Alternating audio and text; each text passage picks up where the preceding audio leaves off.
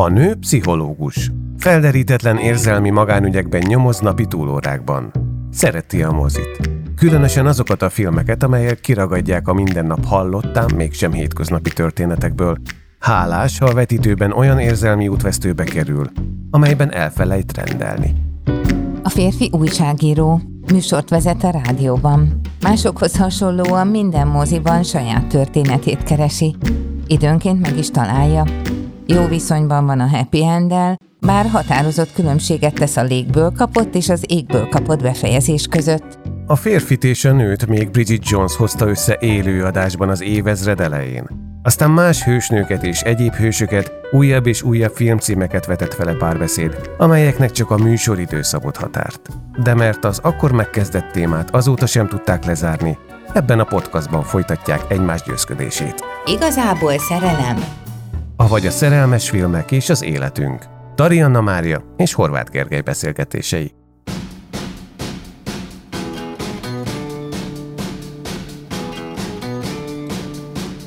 Nagypályás üzletember reprezentatív céllal felbérel egy prostituáltat. A történet vége minden idők egyik leghappy-endesebb happy endje, amit azért a film is tud magáról.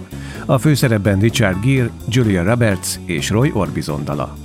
Pretty Woman, micsoda nő, ez az a film, amelyik azt mutatja, hogy létezik a hollywoodi álom, meg az, amikor egy nő elképzeli, hogy valaki jön, és megvalósítja azt.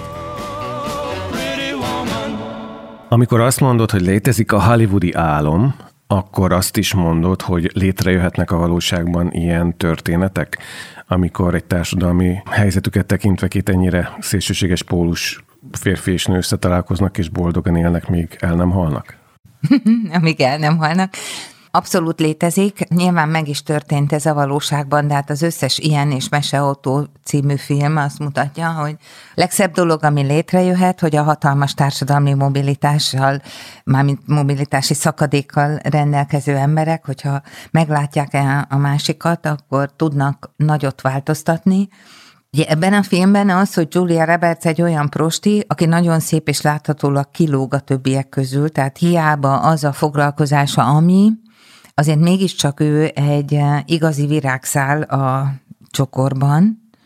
Ugyanígy azt gondolom Richard Gere, mint eh, először nagyon jéghideg szívű üzletember, aki abból él, hogy eladósodott nagy vállalatokat vesz meg, és utána feldarabolva eladja, hogy pénzt keressen rajta, tehát valójában a destrukcióból szerzi a pénzét, azért ő is kilóg, azt azért látjuk, hogy a, a partikon a barátai, vagy a kör, ahova ő tartozik, ott mindenki vonul az ilyen-olyan házasságával, az ilyen-olyan feleségével, az ilyen-olyan életével, amiben nagyon látszik, hogy a falon is folyik a pénz, de az érzelmek azok nem nagyon, és akkor két tulajdonképpen a saját köreiből egy kicsit kilógó embert kapunk, akik valamilyen furcsa véletlen folytán összetalálkoznak, és szerintem az üzletember extravagáns paradox ötletének köszönhetően, amivel ugye ez egy fricska volt eredetileg, hogy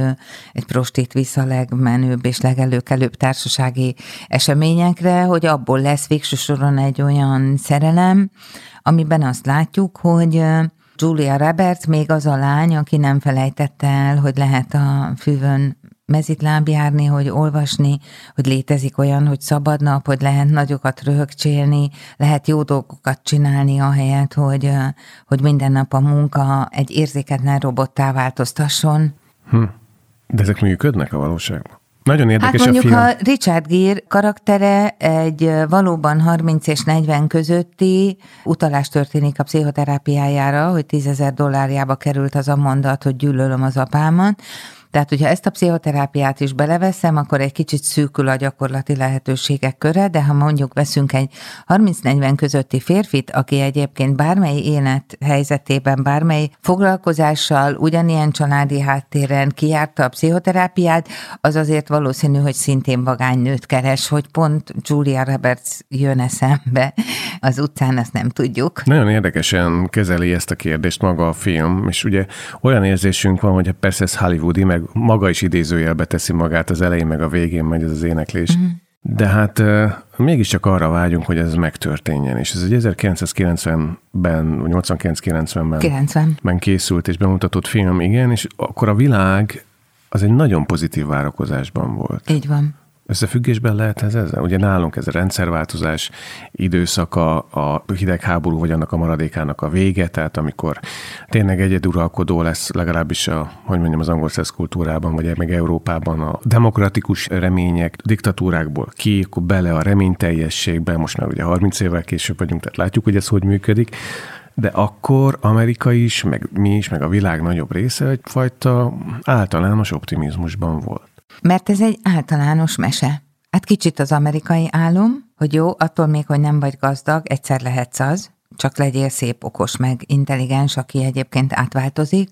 Ugye ez kicsit a Pigmalionra is emlékeztet ez a történet, hogy emelj föl magad mellé valakit, akiben minden megvan, csak a körülményei hiányoztak, és akkor meglátod a csiszolatlan gyémántod.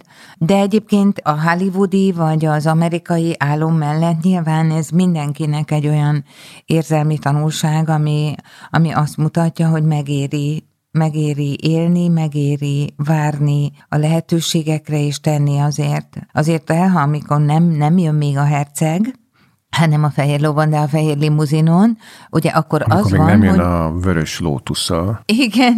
Ami nem az övé egyébként. Igen, de akkor ugye az van, hogy Julia Roberts mit mond Cicának, a, a barátjának, barátnőjének, hogy visszamegyek San Franciscóba, dolgozni fogok, és folytatom a sulit. Mindig is szerettem tanulni. Szóval, hogy ha ez nem arra kanyarodott volna, hogy Richard Gere visszajön, és minden lány álmát egyszeribe teljesítve, fogai között rózsával fölaraszol a tériszonya ellenére, és nyilvánvalóan háromszor megkéri a kezét Julia Robertsnek, hanem az történik, hogy San Franciscoig elutazva Julia Robertset látjuk beiratkozni egy kampuszra, amint éppen neki áll kultúrantropológiát tanulni, és kicsit később látjuk őt egy kutatóintézetben, ahol majd szembe jön egy fehérkönyvpenyes, szemüveges, okos csávó, akkor is szép vége lett volna, mert mindenhogyan azt mondta volna, hogy ha erőfeszítéseket teszel, akkor a jutalmad nem marad el, mert Julia Robertsról azért folynak a vizek ugye az elején, amikor még a terítéket is meg kell tanulni, hogy melyik a halvilla, melyik a desszertes, és hogy kell milyen sorrendben emelgetni az evőeszközöket, és milyen, mit lehetne kezdeni, Uram jó Isten, egy csigával, amit kihoztak, aminek még a nevét se tudja, és hogyan lehet túlélni, ha kinézik egy üzletből, ahol egyébként az ugyanolyan egyszerű bolti eladónő hirtelenjében egy ilyen ego busztal felsőbbrendűvé módon kiutasítja őt az üzletből. Szóval, hogy sok mindenen át kell mennie, hogy elérjen oda, ahova mindig is vágyott, de hogy azt bátran nem föladva mert azért nézd meg, amikor a szállodaigazgatóval, a liftes fiúval, tehát az ő köre, inkább az ő köreiből származó emberekkel nagyon jó kapcsolatot létesít, amiben mer kérdezni, mer tanulni tőlük, akkor akkor ott azért abban benne van, hogy ő egészen hosszan nem felejti el, hogy honnan jön, és egészen hosszan, egész pontosan a negyedik napig nem engedi közel magához minden intimitás ellenére Richard Gért, mert körülbelül a negyedik vagy az ötödik napon van először azt, hogy hagyja magát szájon csókolni, ami a közelengedésnek egy ilyen jele. Nem az a kulcsa ennek a történetnek valahol, hogy mind a két ember nyitott Na, hát nem is az, hogy nyitottan kezeli, de nyitottá válik valahogy a saját valós igényeire, amelyek tulajdonképpen diszonanciát okoznak bennük saját környezetükben? Mindenki a maga helyén? De, de, ez is benne van, de ugyanakkor az is benne van, hogy Julia Roberts, ha már itt most női, nők és filmek, ő is egy olyan saját méltóságát, bármennyire is furán hathat ez a, a prostitúcióval együtt, de nagyon szépen megőrzi. Ugye amikor a film azzal végződik, hogy Richard Gere felajánl egy tök jó kis lakást, ahova ő beköltözhetne, és akkor ő maradna állandó kuncsaft, és akkor így lennének ők szoros kapcsolatban a továbbiakban, akkor ő azt ajánlja fel, amihez szokott azt a skatuját, ahova a nőket szokta tenni, akiket nyilván pár hónap után megún, és kiköltöztet, vagy egyszerűen... Technika, amit látott, nem?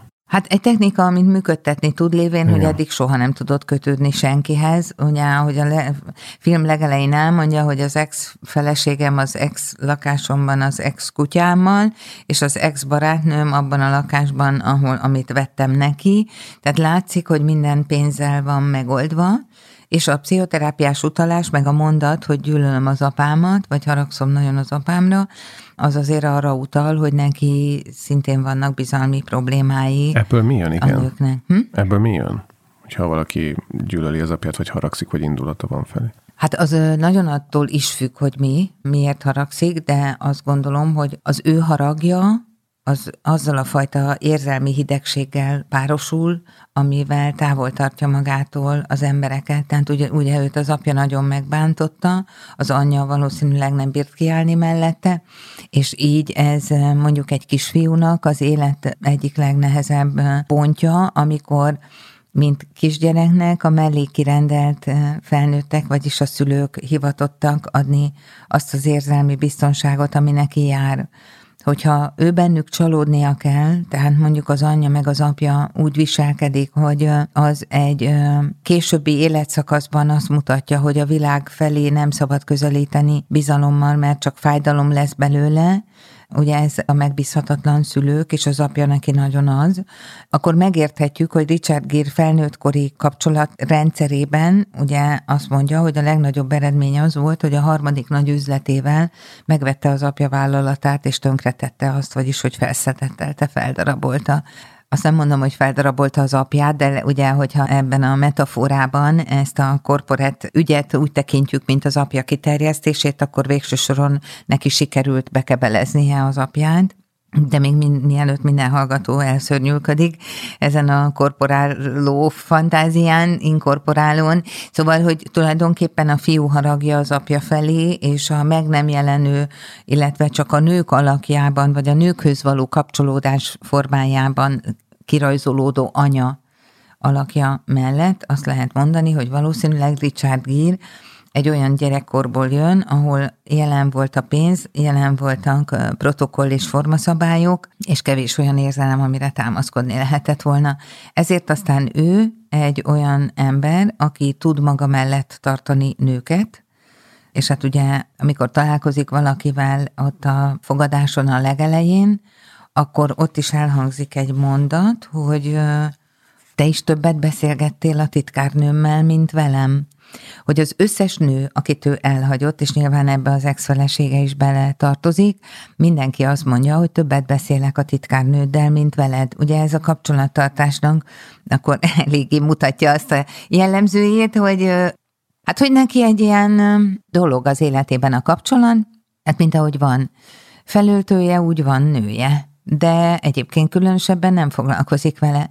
És nézd meg, amikor Julia Roberts harmadik vagy negyedik napja ott van, vagy talán a második, és akkor ő ugye fölhívja őt telefonon a szállodai szobában, és akkor Julia fölveszi, és akkor megkérdezi, hogy mondtam, azt mondja neki, hogy mondtam, hogy nevet fel a telefont, amire ő azt válaszolja, de hát hívtál, és akkor három perc múlva újra megcsörgeti, ő újra felveszi, és azt mondja, hogy nem megmondtam, hogy ne vedd fel a telefon, de hát megint hívtál. Szóval, hogy egy csomó olyan kis akció elindul, ami meg tudott történni, mert Julia Robertsen egy dolog egészen biztosan érződik, hogy üzletnek tekinti ezt az egy hetet, és itt kezdi megnyerni az egész háborút, hogy nem, nem a behálózás a célja, mint az összes olyan nőnek a társaságban, akik ilyen-olyan fondormányjal lasszókötelet hordva az övükben végül is másra se várnak, mint hogy a Richard Gere dobhassák. Tehát azt mondod, hogy ez úgy értelmezhető igazán, hogy szigorúan üzleti elvek alapján tekint rá, és ez adja azt a szuverenitást, ami végül is egy, egyfajta függetlenséget ebben a helyzetben. Abszolút. Szerintem igen.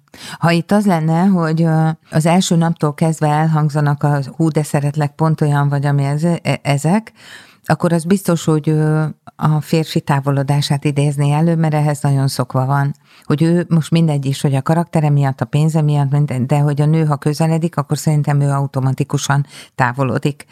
Itt viszont pont fordítva, ő próbál megközeledni, és a Julia Roberts távolodik, mert ez itt egy olyan tényleg meglehetősen komoly szabályokkal körülírt bizniszhelyzet, amiben ő megmondja, hogy nem csokolózik, és ennyi meg ennyi bekerül, hogyha marad, és utána el fog menni, és ez nem jelent semmit, uh-huh. és, és nem akar semmi. A pénzét akarja, mármint a saját megkeresett pénzét. Akkor azt mondod, hogy a Julia Roberts karakter az tulajdonképpen analóg azzal, amit a Richard Gere képviselt, tehát két üzletember van ebben így a bizniszben. Pontosan így van.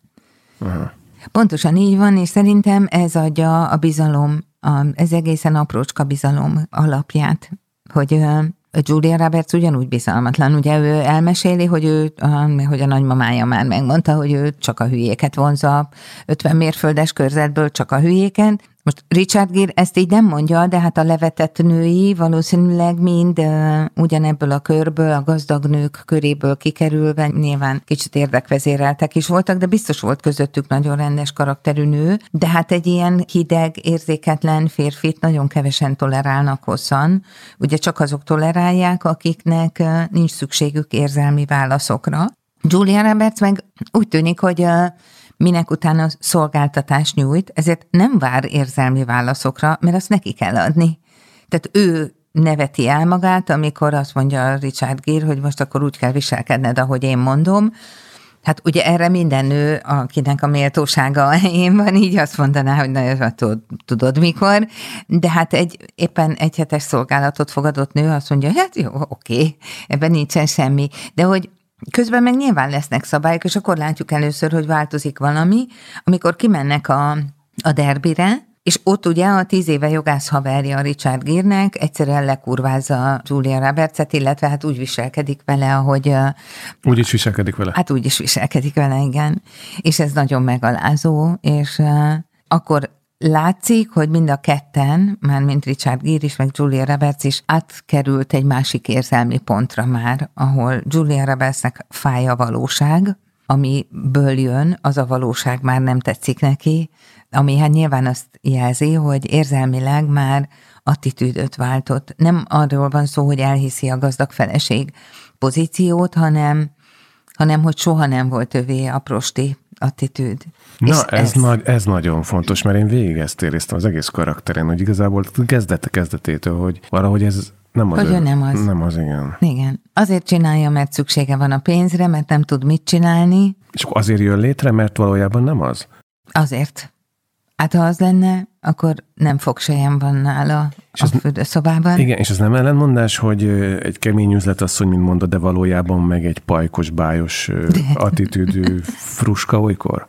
Szerintem az üzletasszonyos indítás az a nagyszájú fruska, aki egyébként nagyon-nagyon-nagyon komolyan meg tudja védeni az érdekeit, de hát látjuk, hogy mennyire. Szóval ő egy végtelenül kedves, érzelemdús, szeretetre méltó lány, akire igaz, John Lennonnak van egy ilyen mondása, hogy az élet az, ami történik velünk, miközben mi valami teljesen mást szeretnénk. Julia roberts is valahogy történik az élet, és nem, valószínűleg egyáltalán nem így akarta, csak akkor már egyik kanyarból következik a másik. De hogy közben meg egy életvidám, kedves, tanulni vágyó, okos, intelligens, nagyon jól alkalmazkodó és bizonyos szempontból önbizalommal teljes nő, aki nem tudom, meddig bírta volna egyébként, hogy ott marad az utcasarkon, nem hiszem, hogy sokáig, de megszabadul onnan. Ugye azt mondja, hogy váltsd valóra a mesét, ezt mondja a végén. Igen. És akkor ez történik ebben a filmben, de hogy az azt jelenti, hogy van egy mese, a képzeletében, egy elképzelése arról, hogy ő hol élne, ami az adott helyzetéhez képest egy nagyon távolinak tűnő kép. Ezek a képek ilyenkor szerinted segítenek, vagy hátráltatnak, mert mondjuk elérhetetlenek valójában, és folyamatos feszültséggel telítik az embert, vagy inspiratívak és ösztönzik egy továbblépésre? Szerintem ez nagyban attól függ, hogy ezt egy olyan képnek őrzöd meg, ami megkönnyíti mondjuk a hétköznapokat, vagy egy olyan dolog lesz belőle, mint az agárversenyeken a műnyúl, hogy kirakod a magad orra elé, és futsz utána egész életedben.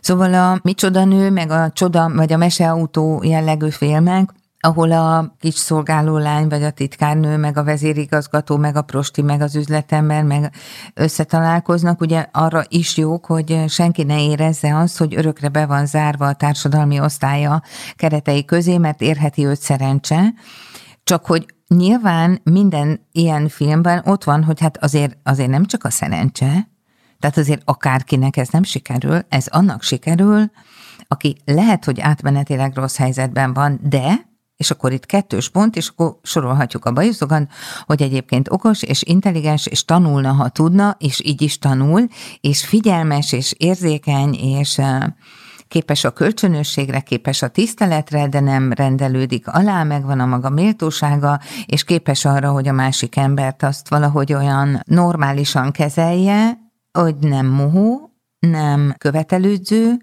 nem csimpaszkodó, tehát nem gazdanövényt keres. Uh-huh. Nem abban az érzelmi üzemmódban működik, ahol az van, hogy tarts el, és akkor én egy szép orhidea leszek majd neked, hanem mindegyik dolgos életből jön. Akár titkárnő, akár, akár a Pigmalionnál ugye kis szegény lány, akár, akár prosti. Szóval a mese most a 21. században is igaz lehet, csak tudni kell, hogy, hogy a szerencse az úgy van, hogy tényleg van, de nem vak. Jó, a prosti, már hogy a prostituált, meg a szegény halászok leánya azért az nem ugyanaz az élethelyzet. Nem? Nem vesz ki azért ez a, nem is tudom, munka, vagy életforma, vagy pénzkereseti mód, vagy egyáltalán élethelyzet az emberből lelkileg sokkal többet, és nem veszíti el igazából egy idővel, nem kopik meg ez a kép, és az, ami motiválhatná ebből kifélni. Nem lesz egyre nehezebb az idő múlásával kilépni belőle? Hát azt gondolom, hogy két oka van annak, amikor nehéz kilépni belőle. Az egyik az az, amikor ez olyan anyagi státuszt tesz lehetővé, hogy nagyon nehéz ott hagyni, mert mondjuk nem lehetne annyi pénzt havonta összerakni. A másik meg az, amikor egy nő mondjuk azt érzi, hogy már egészen biztosan nem tudna másik életet élni, mert nem tudná elmondani hmm. egy férfinak, hogy ki volt ő, és mit szeretne. És mi van azzal az élethelyzettel, hogyha mondjuk elfogadja ezt a kitartott státuszt, tehát van saját egzisztenciája, lakása, időnként találkoznak, és akkor ez egy jó szituált helyzet.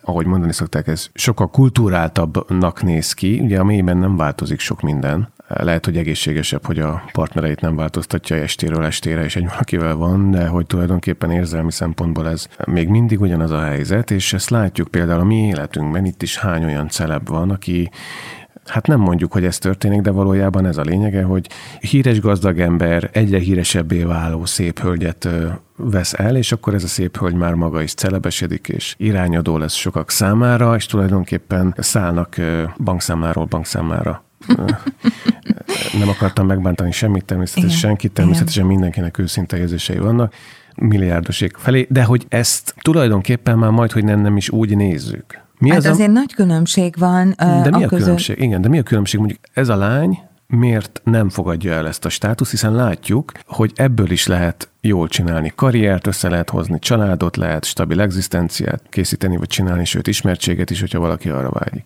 Hát két dolog miatt. Az egyik az az, hogy valóban a gyerekkori álma, hogy jön az ő királyfia, és megmenti őt, és elviszi egy olyan életbe, ahol igazi szerelem van. A másik meg az, hogy ő abban az értelemben nem igazi prosti, hogy nem idegenedett el annyira a saját testétől, hogy túl hosszan áruba tudná bocsátani.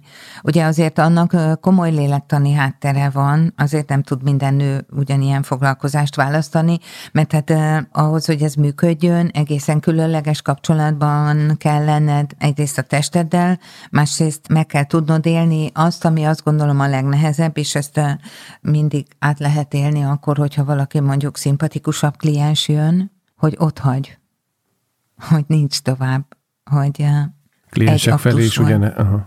Uh-huh. Hogy végül is mindig ott hagynak.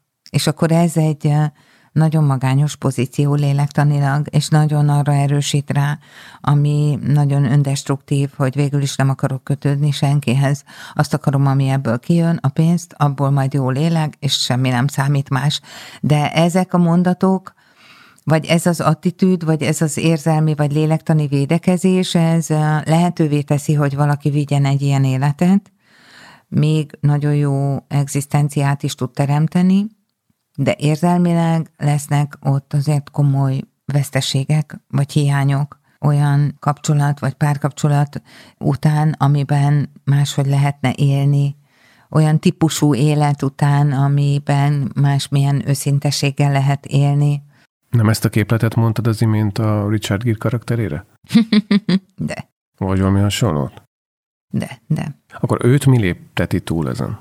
Ö, szerintem Richard Gere az, hogy abban a hideg üzleti szituációban, amiben először találkoznak, ugye ő azt mondja, hogy végül is mind a ketten kurválkodunk a pénzért. Így lesz a kettejük, hogy úgy mondjam, foglalkozása közös platformon egalizálva és ilyen formában felmentve.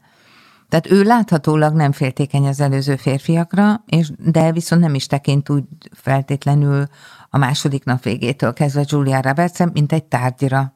Ha tárgyként maradna ez, akkor nem lenne később féltékeny, nem zavarná őt, hogy a barátja lekurvázza. De nem bírja sokáig tárgyasítani, mert egy-egy meghökkentően aranyos gesztus, vagy nevetés, vagy vicc, az elkezdi őt kirángatni ebből a pozícióból, ahol a tárgyról nyilvánvalóan azt gondolja, hogy hát nézd, hogyha elmész golfozni, és nem a saját ütőidet viszed, és nem a saját cipődbe mész, akkor lehet, hogy kölcsönzöl egy golfcipőt, tehát, ugye, és golfautót is, amiben beleülsz, hát abba is ültek már. Szóval, hogy ugye az, hogy bizonyos intimitás határokat ki hol húz meg, mondjuk az tudattalan, de hogy hol maradnak azok, abban már azért nyilván a felnőttként megélt élményei is benne lesznek, és ebben az értelemben Richard Gere egy olyan férfit testesít meg, akinek látszólag ö, nagyon tág ez az intimitás határ, mert, de csak látszólag, mert valójában nincs benne senki, még ő maga se, tehát hogy nagyon nem kötődik igazán, és az első kiskaput egy olyan nő találja meg, aki szintén a maga módján boldogtalan. És a mindketten kurválkodunk a pénzért, az azért azt is jelzi valahogy, hogy van ebben valamiféle megbocsátás, vagy a helyzet elfogadása, szóval, hogy nem hazudják le a helyzetet. Tehát nem csinálnak úgy, mint hogy tehát nem szépelegnek ebben, hanem... Szembenéznek, vagy reálisan értékelik? Igen, nagyon-nagyon őszintén mondódnak ki dolgok, és szerintem ez is nagyon sokat segít, és ez vezet el oda, ami nyilván egy óriási jellemfejlődés a filmben, hogy a destruktív üzletember, aki el eddig a felvásárolt vállalatokat eh, és cégeket darabokra szabdalta, az most az utolsó nagy üzleti vállalkozásában új vonalat nyit és hajókat fog építeni. Ez nem analóg azzal, hogy eh, ahogy meghallja a lánynak a nevetéseit, kacajait, és eh, hogy mondjam, jön elő a báj, meg ez az egész eh, pajkosság úgy fogékony lesz az általa eddig tönkretenni kívánt embernek a, a szempontjai iránt. Ugye ez az apa, ez az idős úr, meg a fia, hogy ő építeni akar hajókat. Hát szerintem ez a szempont neki addig nem jut eszébe, amíg, a, amíg az erkélykorláton egyensúlyozó Julia Roberts mondja azt, hogy de hát megszeretted a bácsit. Igen. És akkor látjuk, hogy biztos, hogy van valami eh, igazság ebben, hogy a, hogy a szimpatikus idős úr, az valószínű apa figurát testesít meg a 30 és 40 közötti üzletembernek, aki épp ettől hezitál, hogy most mit csináljon, mert a saját aprá, az apját ilyen értelemben már feldarabolta, akkor most daraboljon el föl még egyet, és akkor lesz fontos szerepe, ugye annak a jogásznak, aki tíz éve mellette van, és ezeket az ügyeit viszi és lepapírozza, hogy utólag derül ki, hogy igazán a destruktív az a jogász volt, aki imád tönkretenni, aki imád mindent szétzúzni, és abban leli az örömét, hogyha tönkretelhet és pénzt nyerhet. Igen, ez azt is jelenti, hogy akkor tulajdonképpen, a, bár tudta, hogy mit csinál, az igazán kemény munkát hárította magáról, vagy nem ő végezte el. Tehát ő ezt a letárgyalásos részét, hadvezér szerepét vitte, de nem ő volt a frontvonalban, ahol a vérengzés történt.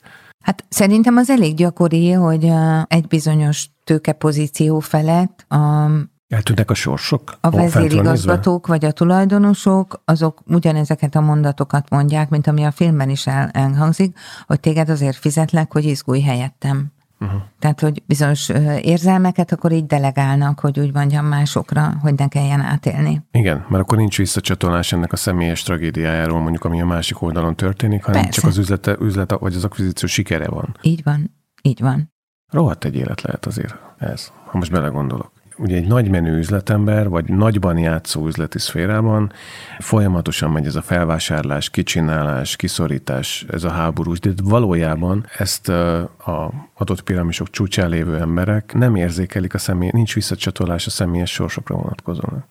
Hát se igényük nincs rá, sem a rendszer nem így működik. Ugye ez dehumanizálásnak hívjuk, amikor az van, hogy mondjuk egy komplett cég humán erőforrás állománya, az hat dosszié, ami, amit hat ilyen vastag nagy irattartó, amit senki nem nyit ki, mert az már, hogy ott Erzsébetek, Lászlók és nem tudom én kik vannak, az egyáltalán nem érdekes, hanem csak az, hogy azon a részlegen hányan voltak. Ez egyfelől a kapitalista működés, másfelől pedig szépen mutatja, hogy ez a munka azért eh, meghatározott személyiséget kíván, és az első filter az az a fajta kicsit pszichopátiás munkamód, amivel ezt a dehumanizációt el tud végezni, úgy stabilan, hogy ne is jussonak eszedbe azok az emberek. Szóval aki, ezt, aki erre így nem képes, az nem tud hosszan stabilan, hogy úgy mondjam, olyan milliárdossá válni, aki például ezzel a destruktív munkamóddal szerez pénzt, mert gyötörné a lelkiismeret. Akkor ha valaki, akinek piszok sok pénze van, megnézi a Pretty woman most, és sokkal jobban érzi magát az ügyvéd szerepében, és tud vele azonosulni, az menthetetlen. Aki viszont a főhőssel megy, és detektálja magában, hogy van egyfajta érzelmi kényelmetlensége vagy diszkomfort érzete azzal, ami saját életében is történik, és hogy lehet, hogy az ő aktivitása mögött is ilyen sorsok vannak, mint itt ez a családi vállalkozás, annak van esélye. Igen. De én attól tartok, hogy a milliárdosok nem néznek ilyen filmeket. Hát akkor ideje, hogy elkezdjék. Kedves barátaink, akik hallgattok bennünket, az Igazából Szerelem Podcast sorozatában hallgassátok a többi epizódot is. Az első évadot a Kultúr Fitness oldalán találjátok meg a Spotify-on, az Apple Podcaston, és itt tudtok kommunikálni velünk. Szívesen veszük, hogyha elmondanátok, hogy milyen filmeket szeretnétek még velünk együtt megnézni, és oly mértékben elemezni, mint ahogy ez előbb itt történt. Köszönjük a figyelmeteket, és örülünk, hogyha legközelebb is találkozunk. Alien, Alien. Ezt bele fogom tenni. Jó.